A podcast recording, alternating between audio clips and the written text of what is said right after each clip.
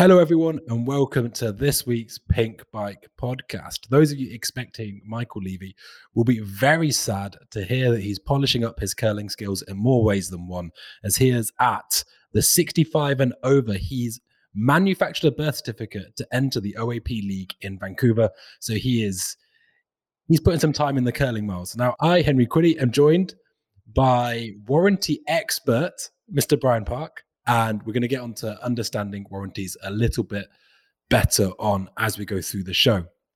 But before we get to warranties, Brian, let's talk about some of the bigger news stories of the week. The first of all, first of all, we're talking about that new Devinci chainsaw bike. Now, it's a bike, it's got lots of interesting things about it. I don't want to bag on this bike. I think it's really cool. They're doing some cool stuff with the Stevie Smith Foundation. It's not the most beautiful bike in all the world.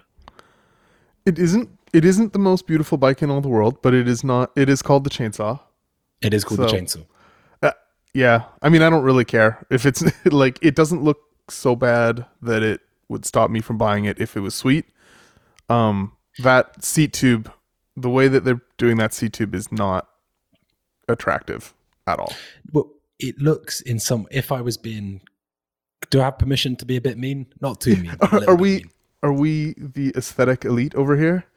Well, I know. I mean, I'm you know I'm walking on thin ice as it is, but it does look like it's been made up of three different bikes. You know, somewhere along the line. Although to be fair, it does have super progressive geometry. You know, in its mm-hmm. steepest setting, it's still south of 63 degrees, really nearly 80 degree seat tube angle, massive reach, and I guess that seat tube angle is as much about keeping that reach in check in terms of the effective top tube as it is about balance coming in mm-hmm. four sizes from small to extra large. Interestingly enough, this is, I suppose, in some ways, the existential threat that the downhill bike fears. Super progressive, super slack, but the option to bolt on a dual crown to 170 mil fork. Do you think that this this style of bike is going to threaten the downhill bike in the long term? Yes, I mean, yeah. It, it's already. I don't think very many brands out there are looking at the end of their year financial year going like oh it was the downhill bikes that really that really did it for us this year. We're making hundreds of dollars thanks to downhill bikes you well, know? even even like i know a year ago two years ago it felt like there was a plateau in terms of bikes brands interest in developing downhill bikes. But then we've seen giant come to the fore with that new glory gt with a new force. Santa cruz still developing the v10 i mean it feels there's forbidden with that bike. You know, there's loads more downhill bikes coming out, and it makes me excited. I want there to be lots of downhill bikes. I think there's probably an element of everybody had to spend a bunch of time getting caught up on e-bikes, and now, mm. especially as there was a lot of excitement and interest during COVID, people were like, "Okay, let's put efforts into into the platforms we've neglected." Giant, yes. Um, you know? Yeah. and totally. it's cool to see. I'm excited to see these bikes. I do think that in the long run, these sort of enduro plus are we going to say super enduro i don't know what we want to say say but just like, get it over and done with rip the band-aid super enduro all enduro all big enduro. mountain big super mountain all enduro all enduro is actually a really good name but it's funny because we were just talking about this now how I don't know, man. Like if I'm riding, what's funny is when we talk about park bikes and this idea of fun. Everyone knows what we mean by saying a bike's more or less fun, but it's sort of precludes this concept is that like you don't have fun riding tech, you have fun on jumps, and you get scared on tech. This is how we do it, you know.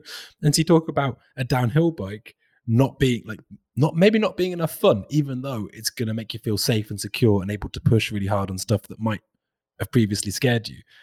And then we're like, oh, the park bike, that's a fun bike. But it's stupid. we just mean pop. Did we just mean pop? Yeah, although this is a high pivot. So mm. conventional wisdom would say less pop. That wasn't that wasn't necessarily less. our experience with it, but uh, God, less pop, more pop, high fun, low pivot. I don't know. It's it's all going on. I think this bike is. I think it'd be unfair to dismiss it as merely rental fodder. Oh, for sure. But I do think it will. This it will. There'll be a lot of rental places looking around, being like, "Wow, this is a bike that would actually cover off a lot of bases for your daily rentals, right? Totally. Absolutely.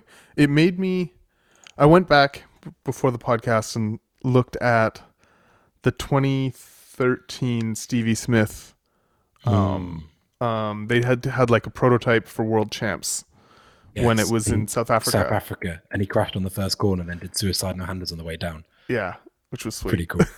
yeah.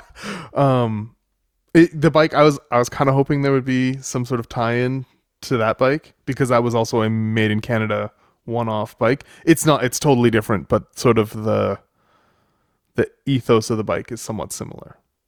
Yeah, I mean, I also wonder because as if I am right in thinking this, Devinci or maybe the they run in a similar factory or something, but they do a lot of production for sort of city bikes Mhm. and the, the rental fleets around town. I'm not saying it's it's the same, but you know they definitely got the expertise in alloy. I've actually got like ten years ago, maybe even longer, but way longer, like probably 2010 or something like that. My friend got a Devinci downhill bike, this red and white Wilson, might 2011 one. I think he came into some like inheritance money and he bought this brand new downhill bike, and we were we collectively, it was like we were all we were all stakeholders in just the the hype around this bike and how excited Totally. we were. Totally. And he um he was quite like a studious chap and he looked over the small print of everything regarding the warranty, which which we'll come back to later on, incredibly precisely. Like he was like adamant that he bought this new bike and he was going to get every gram of warranty out of it going. And he interpreted, and we all interpreted, based off his sort of reading of the small print, that any modification to the bike would undermine and cancel out the warranty. But Hmm. he took that as not even be able to like cut the seat tube or the bars down.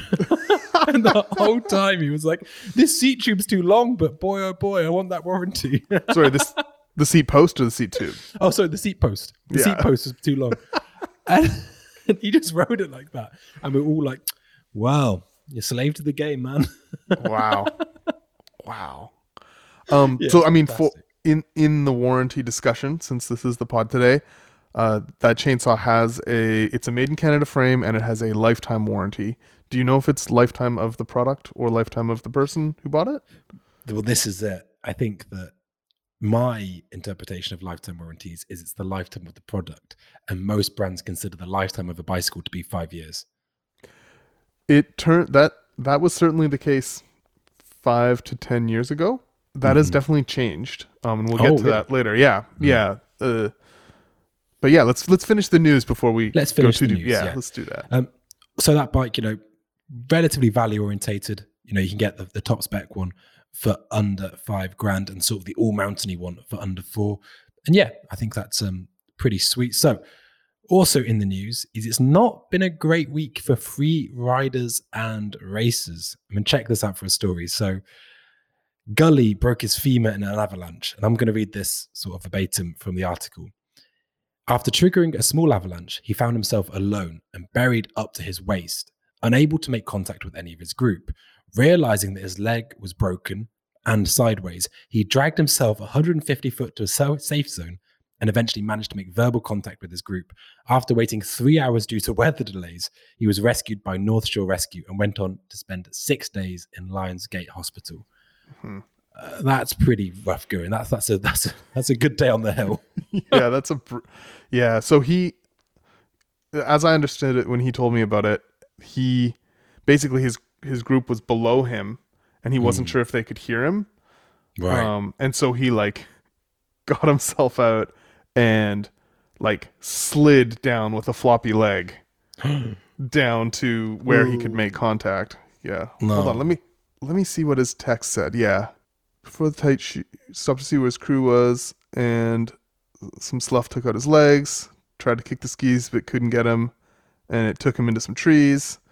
One tree broke his femur and stopped him. Had to straighten his leg, remove the other ski, and just decided he had to commit to sliding down the rest to get to a flat area.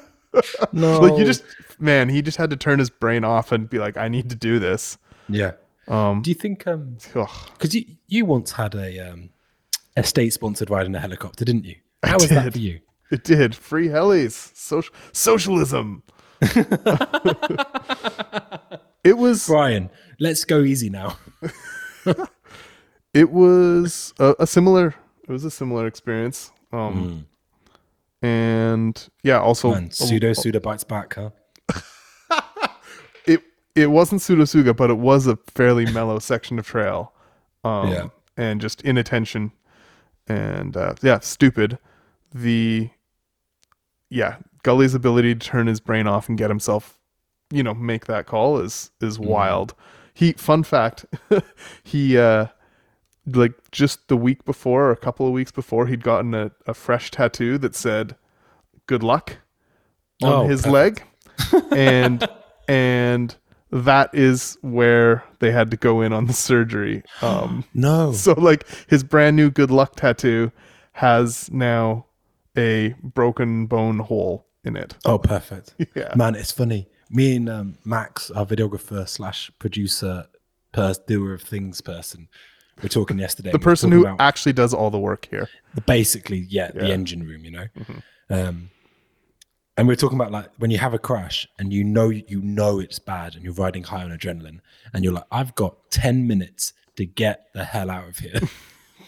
yeah. Oh man, Totally. When I Well- um, a couple of weeks ago, like two months ago, maybe a bit more, I prop I hit my leg really hard and got stuck in, stuck in an office chair for like two days.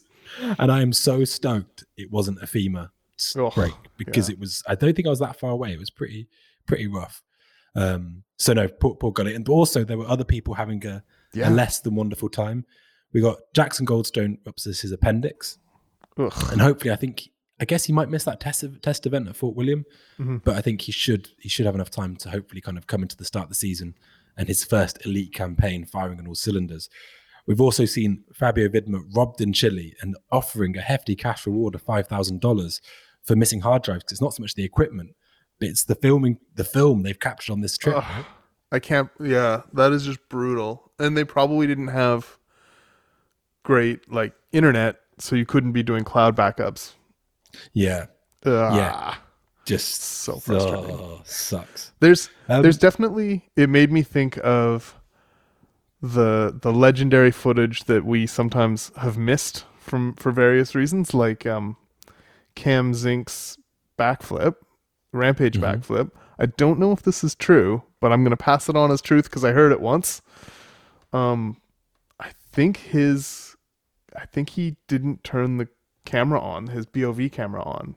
No way. Um, and so that footage just doesn't exist. Yeah, or it malfunctioned. I'm not totally sure. It wasn't a GoPro. It was another brand where their entire their entire USP was that it's easy to get it started. yes. Um, Did it have a sliding mechanism on the top of the camera? I don't remember. Yeah, I think. Does it? Is yeah. that is that what those I think had? was it was it a contour? Yeah, they were something like big for that. a time. Yeah. and they would go on your goggle strap. that was the. I never had one. I never had Oh, one. I had one. I thought it was excellent. But you, so it never failed on you when you did a backflip off of a I 40 mean, foot cliff. I, I think it did actually. Now, now to come to think of it, all my footage was lost. Um, Anyways, um, Fa- Fabio, that is brutal. that sucks. Yeah. Mm-hmm. Um, going on, you know, there's kind of a lot going on in the news at the moment regarding wheels and warranties, which kind of prompted the interest in our chat. But a small segue before we get there.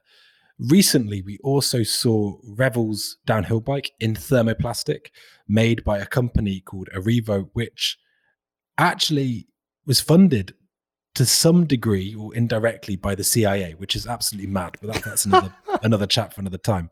Now, thermoplastic is a slightly greener alternative compared to um, carbon fiber. Basically, as far as I can understand it, when you're molding carbon, the chemical there's a chemical change in the sort of glue when it's cured, which means it can't be returned to its previous uncured form. With thermoplastic, the properties of the glue don't change when cured, so it does open up avenues for potential recycling in a way that you can't really do with carbon. Am I completely wrong there, or does that sound about right? Uh, I think you're semi wrong. There are there are Semi-wrong. ways. Cool. Yeah, I Talk mean, me through it because I don't I really think- understand. I mean, I'm probably semi wrong here too, but I don't All together, we can unite and be fully wrong. add. Yeah, yeah. Give fifty percent each of the truth, fifty percent of the wrong. So we've got hundred percent truth, hundred percent wrong in one topic. Let's hit it. I mean, I regardless of what people say, I suspect that the real advantage of this thermoplastic 3D printed frame is in its um, low human interaction uh, creation. You Mm. don't have a ton of people laying things up, breathing fumes, etc. And Mhm. because it's additive manufacturing instead of subtractive, you're not wasting as much material. Um, so every Mm. all of the things get put into the frame. I'm really interested. I mean, obviously, 3D print dork. I'm super interested to see this thing. I will say that the company did a. They have or had I don't know a road bike that massively fell short of expectations. Like massively.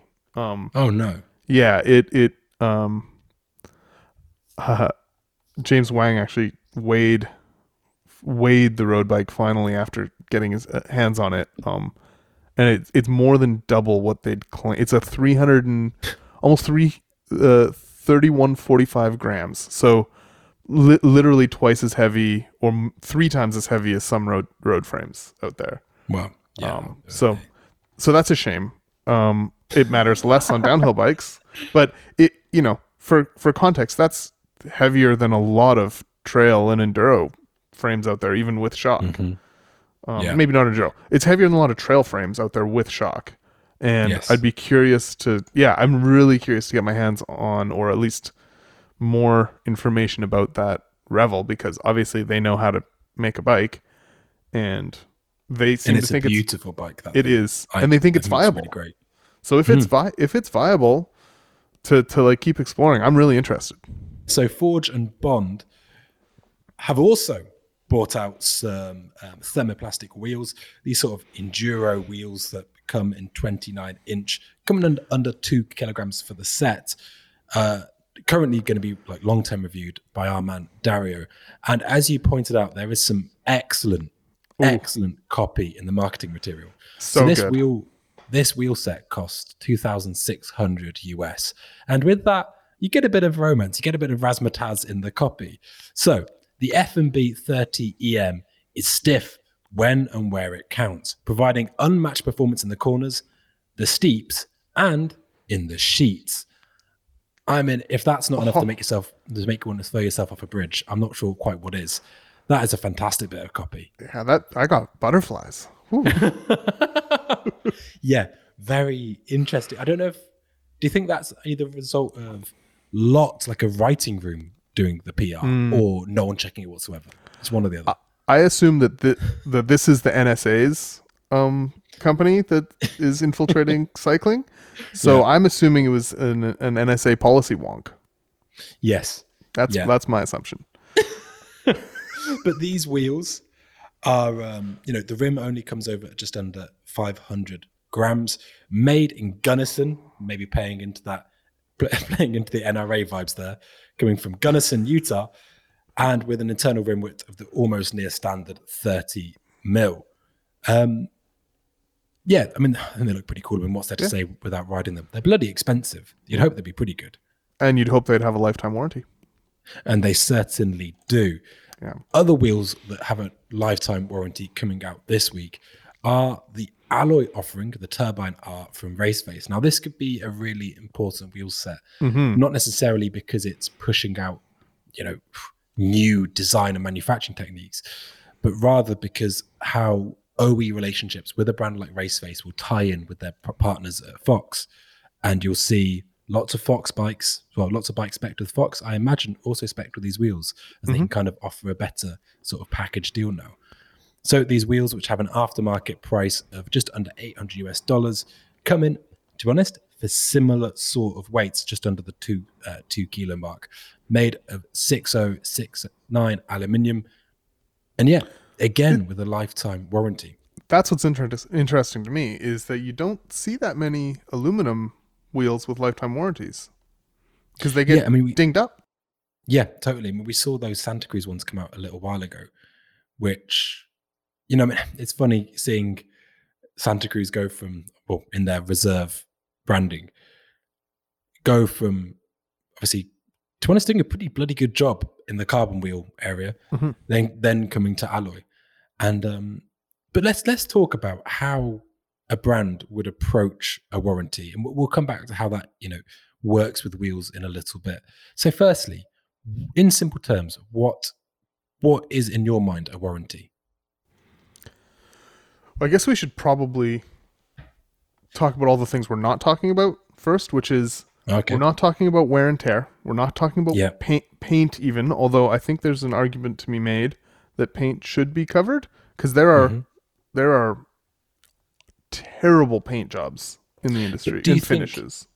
Are we talking paint? Because for me, I would say in carbon frames, you sometimes see the lacquer flake away Mhm. around, you know, where there's been flecks Mhm. and things like that. Do you class that as paint or as because because as as as bicyclists, we often conflate lacquer with delamination.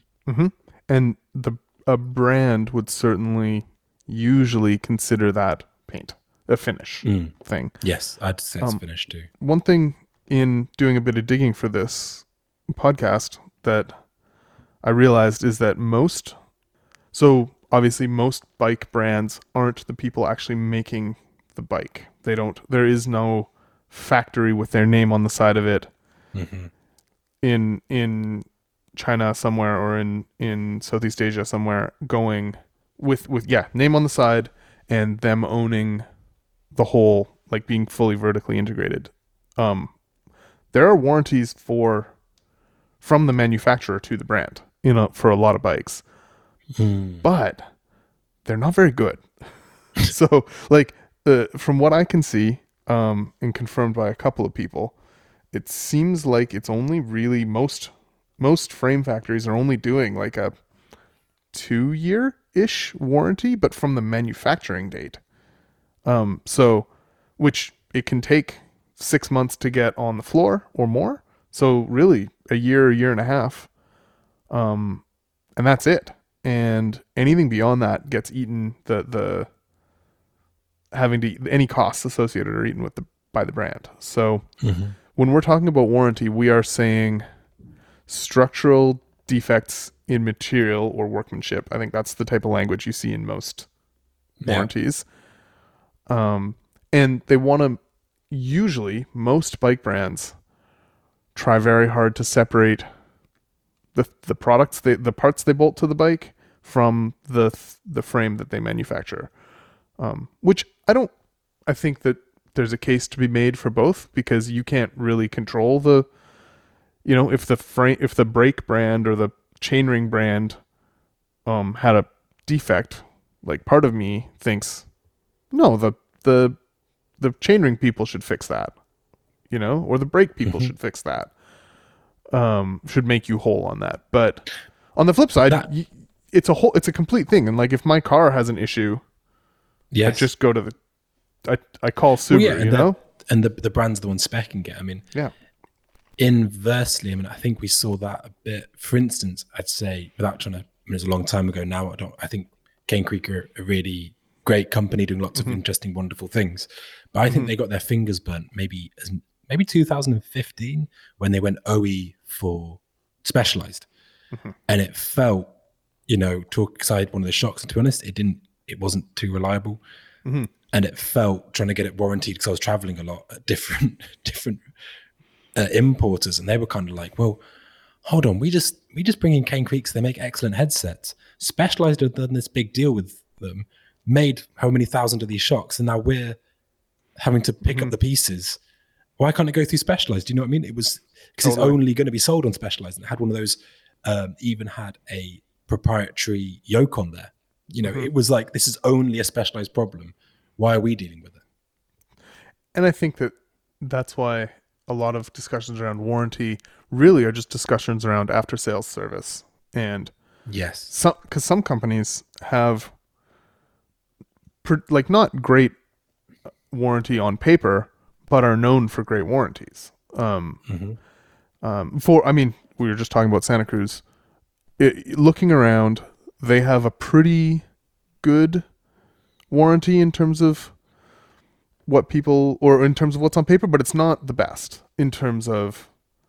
It's not the broadest. Sorry, best is probably the wrong word. It's not the broadest in that it, it says it's for the lifetime of the product rather than the lifetime of the person who bought it, and it applies only to the original owner. So that's not as good as some of the others. It's not as Trek, for example, is um, lifetime of the owner, and its subsequent owners are entitled to three years from the original purchase.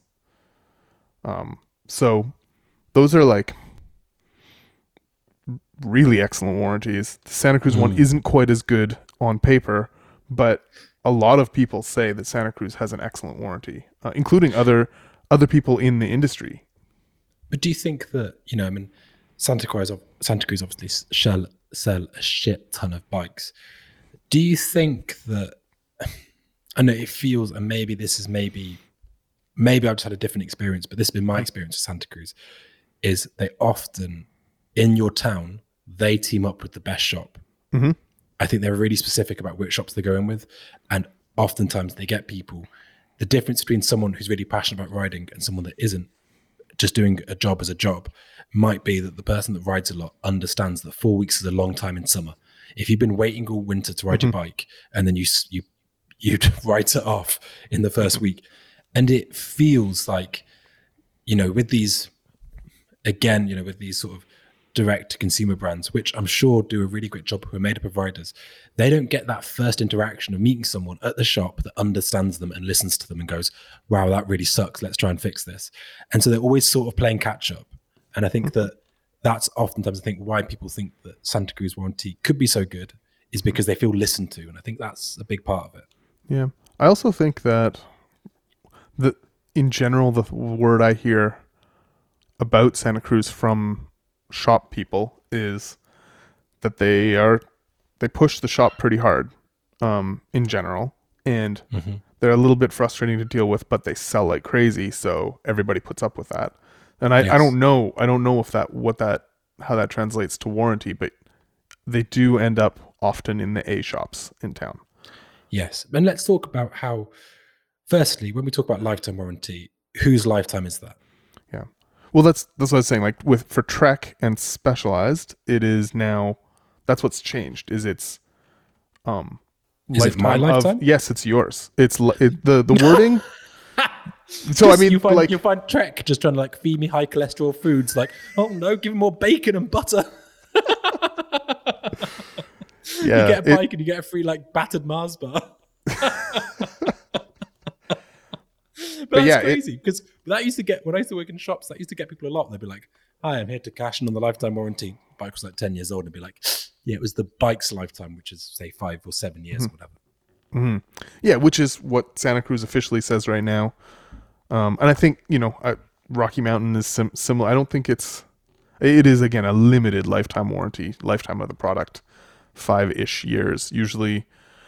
Again, actually, while I'm talking about Rocky Mountain, shout out to Bill, who I used to work with. He was the uh, he was the R- Ro- Rocky Mountain's uh, warranty guy. He cared so much about ri- riders getting back on their bikes. Um, Nice. and uh, Bill Bill has retired, so congrats, Bill. Well deserved. You kept a lot of people on bikes, and uh, yeah, uh, it, it- I think it definitely matters that that the people at the brands care and understand. And what do you think the scope is on transferring ownership? Because that's a, Mhm.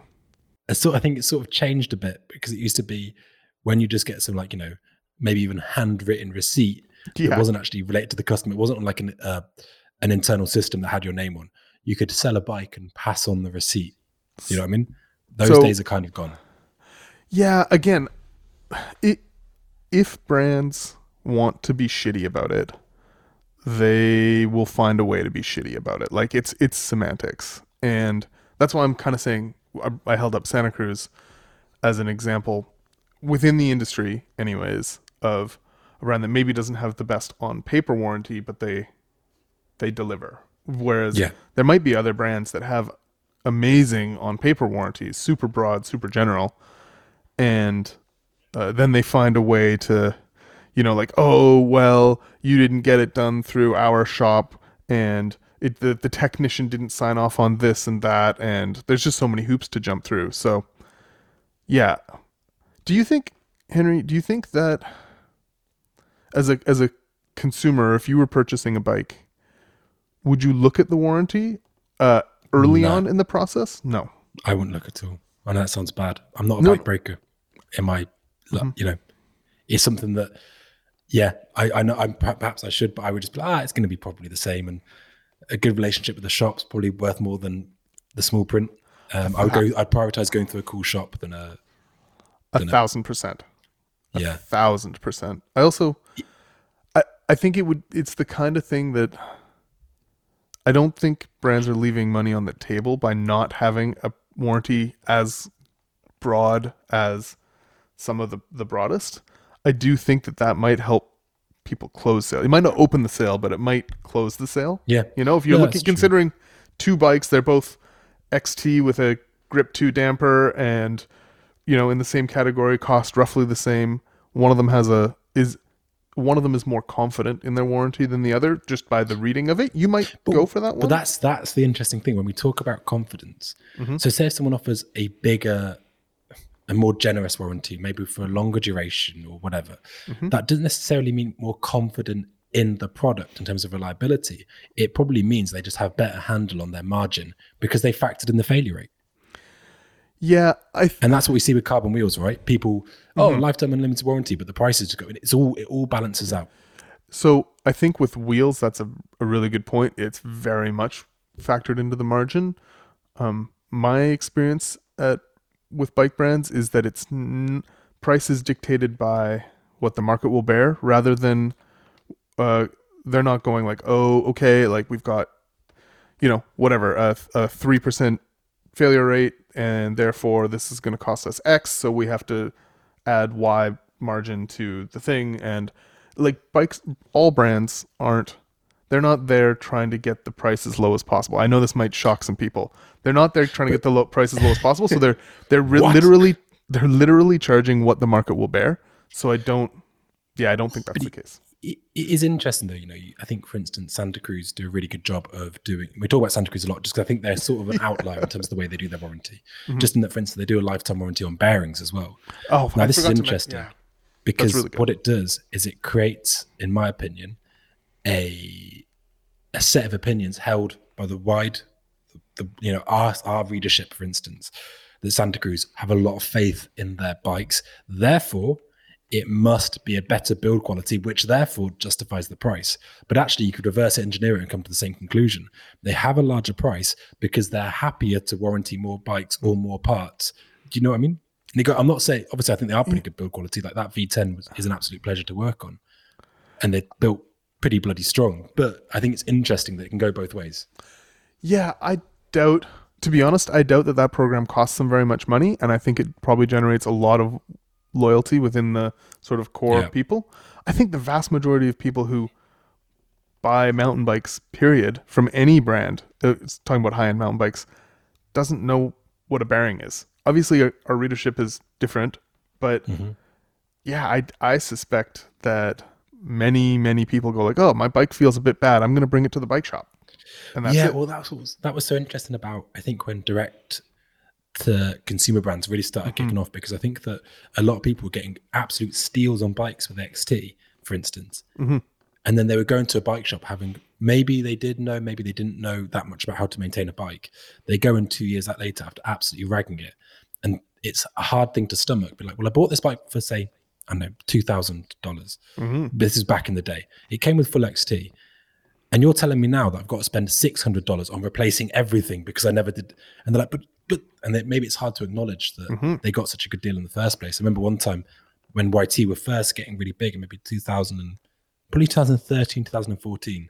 This guy had that Capra, the, one of that green ones. Maybe it was a bit later. Had that first generation Pike on it, and I said, "Oh, what do you think of that? Um, what do you think of the bike?" He's like, "Yeah, it's okay. I mean, you know, having a few reliability issues." And I said, "Oh, what's happened?" He's like, "Well," and basically it transpired that a DU bush had gone after six months, and he was like, "Can you believe it?" I'm like, "Yeah, Yeah. actually, I can." But what, what does a good warranty look like to you then, Brian? What would you be looking for?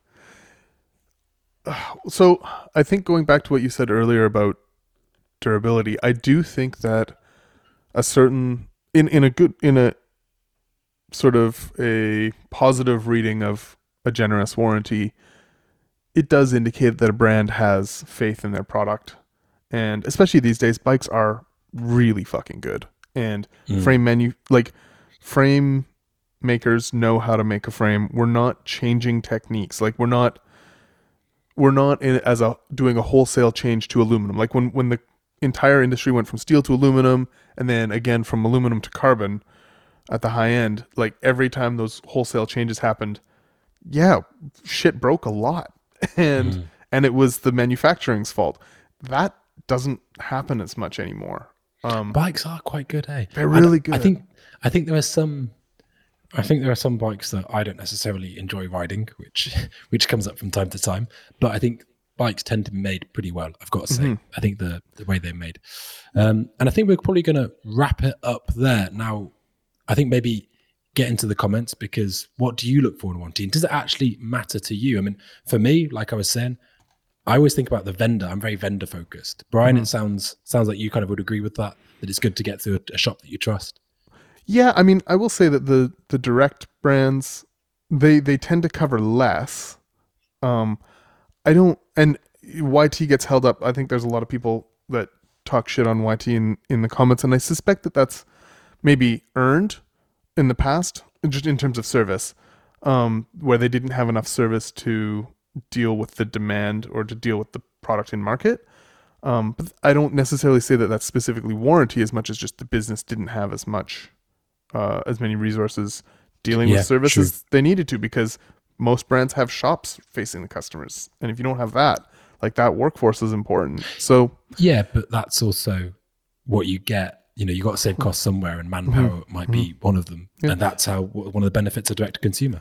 I will I will call out Canyon. They do a good job of even though their warranty is only two years, they cover they consider it the whole bike as a thing. So uh, all of the parts on the original component manufacturers on the bike, they cover, which is really Oh, yeah. cool. That's yeah, cool. and and so like they they see it that way, whereas other brands see it well. We just make the frame, let the brake people deal with the brakes that have an issue. So I think that's interesting.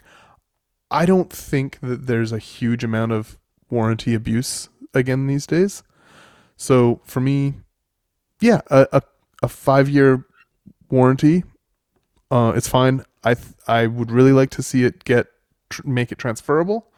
Yes, Um, that would be cool yeah, uh, because people are going to try and do it anyway. May as well yeah. make it a bit easier. Yeah. Do you know what I mean? here, here, I just think, uh, especially like some European countries have this as law, but like make the warranty tied to the product, not the not the purchaser. And Yeah, that Yeah, that- to see. that and, I for me, I don't and a nine year old bike that has been rat bagged and gets a crack in the chainstay like that to me isn't a reflection of the quality of the brand. Although I do think bikes should last ten plus years, but I don't know. I'm not going to stress about that necessarily in the same way that. Yeah, uh, I'm not thinking about that at purchase, and I think that it's fine to do crash replacement when I put a giant dent in my chainstay and it's an eight year old bike. I don't know. I, I completely agree. I think that it's realistic, important, but wouldn't it be nice if they all did did last at least through that first two, three, four, five year period? Yeah. Yeah. Um, but yeah, get in the comments, guys. What is you know? It'd be great to. I think we often hear about bad warranty experiences. It'd be really great to actually Mm-hmm. hear about some good warranty experiences in the comments. What brands or component manufacturers have you been really, really happy with? And it'd be great to get some bit of positivity and shedding some light. Yeah. And um, thank you very much for tuning in. And uh, yeah, we'll catch you next time. I don't know if Levy how long his curling camp's for, but he'll be back sooner or later. Thanks, guys.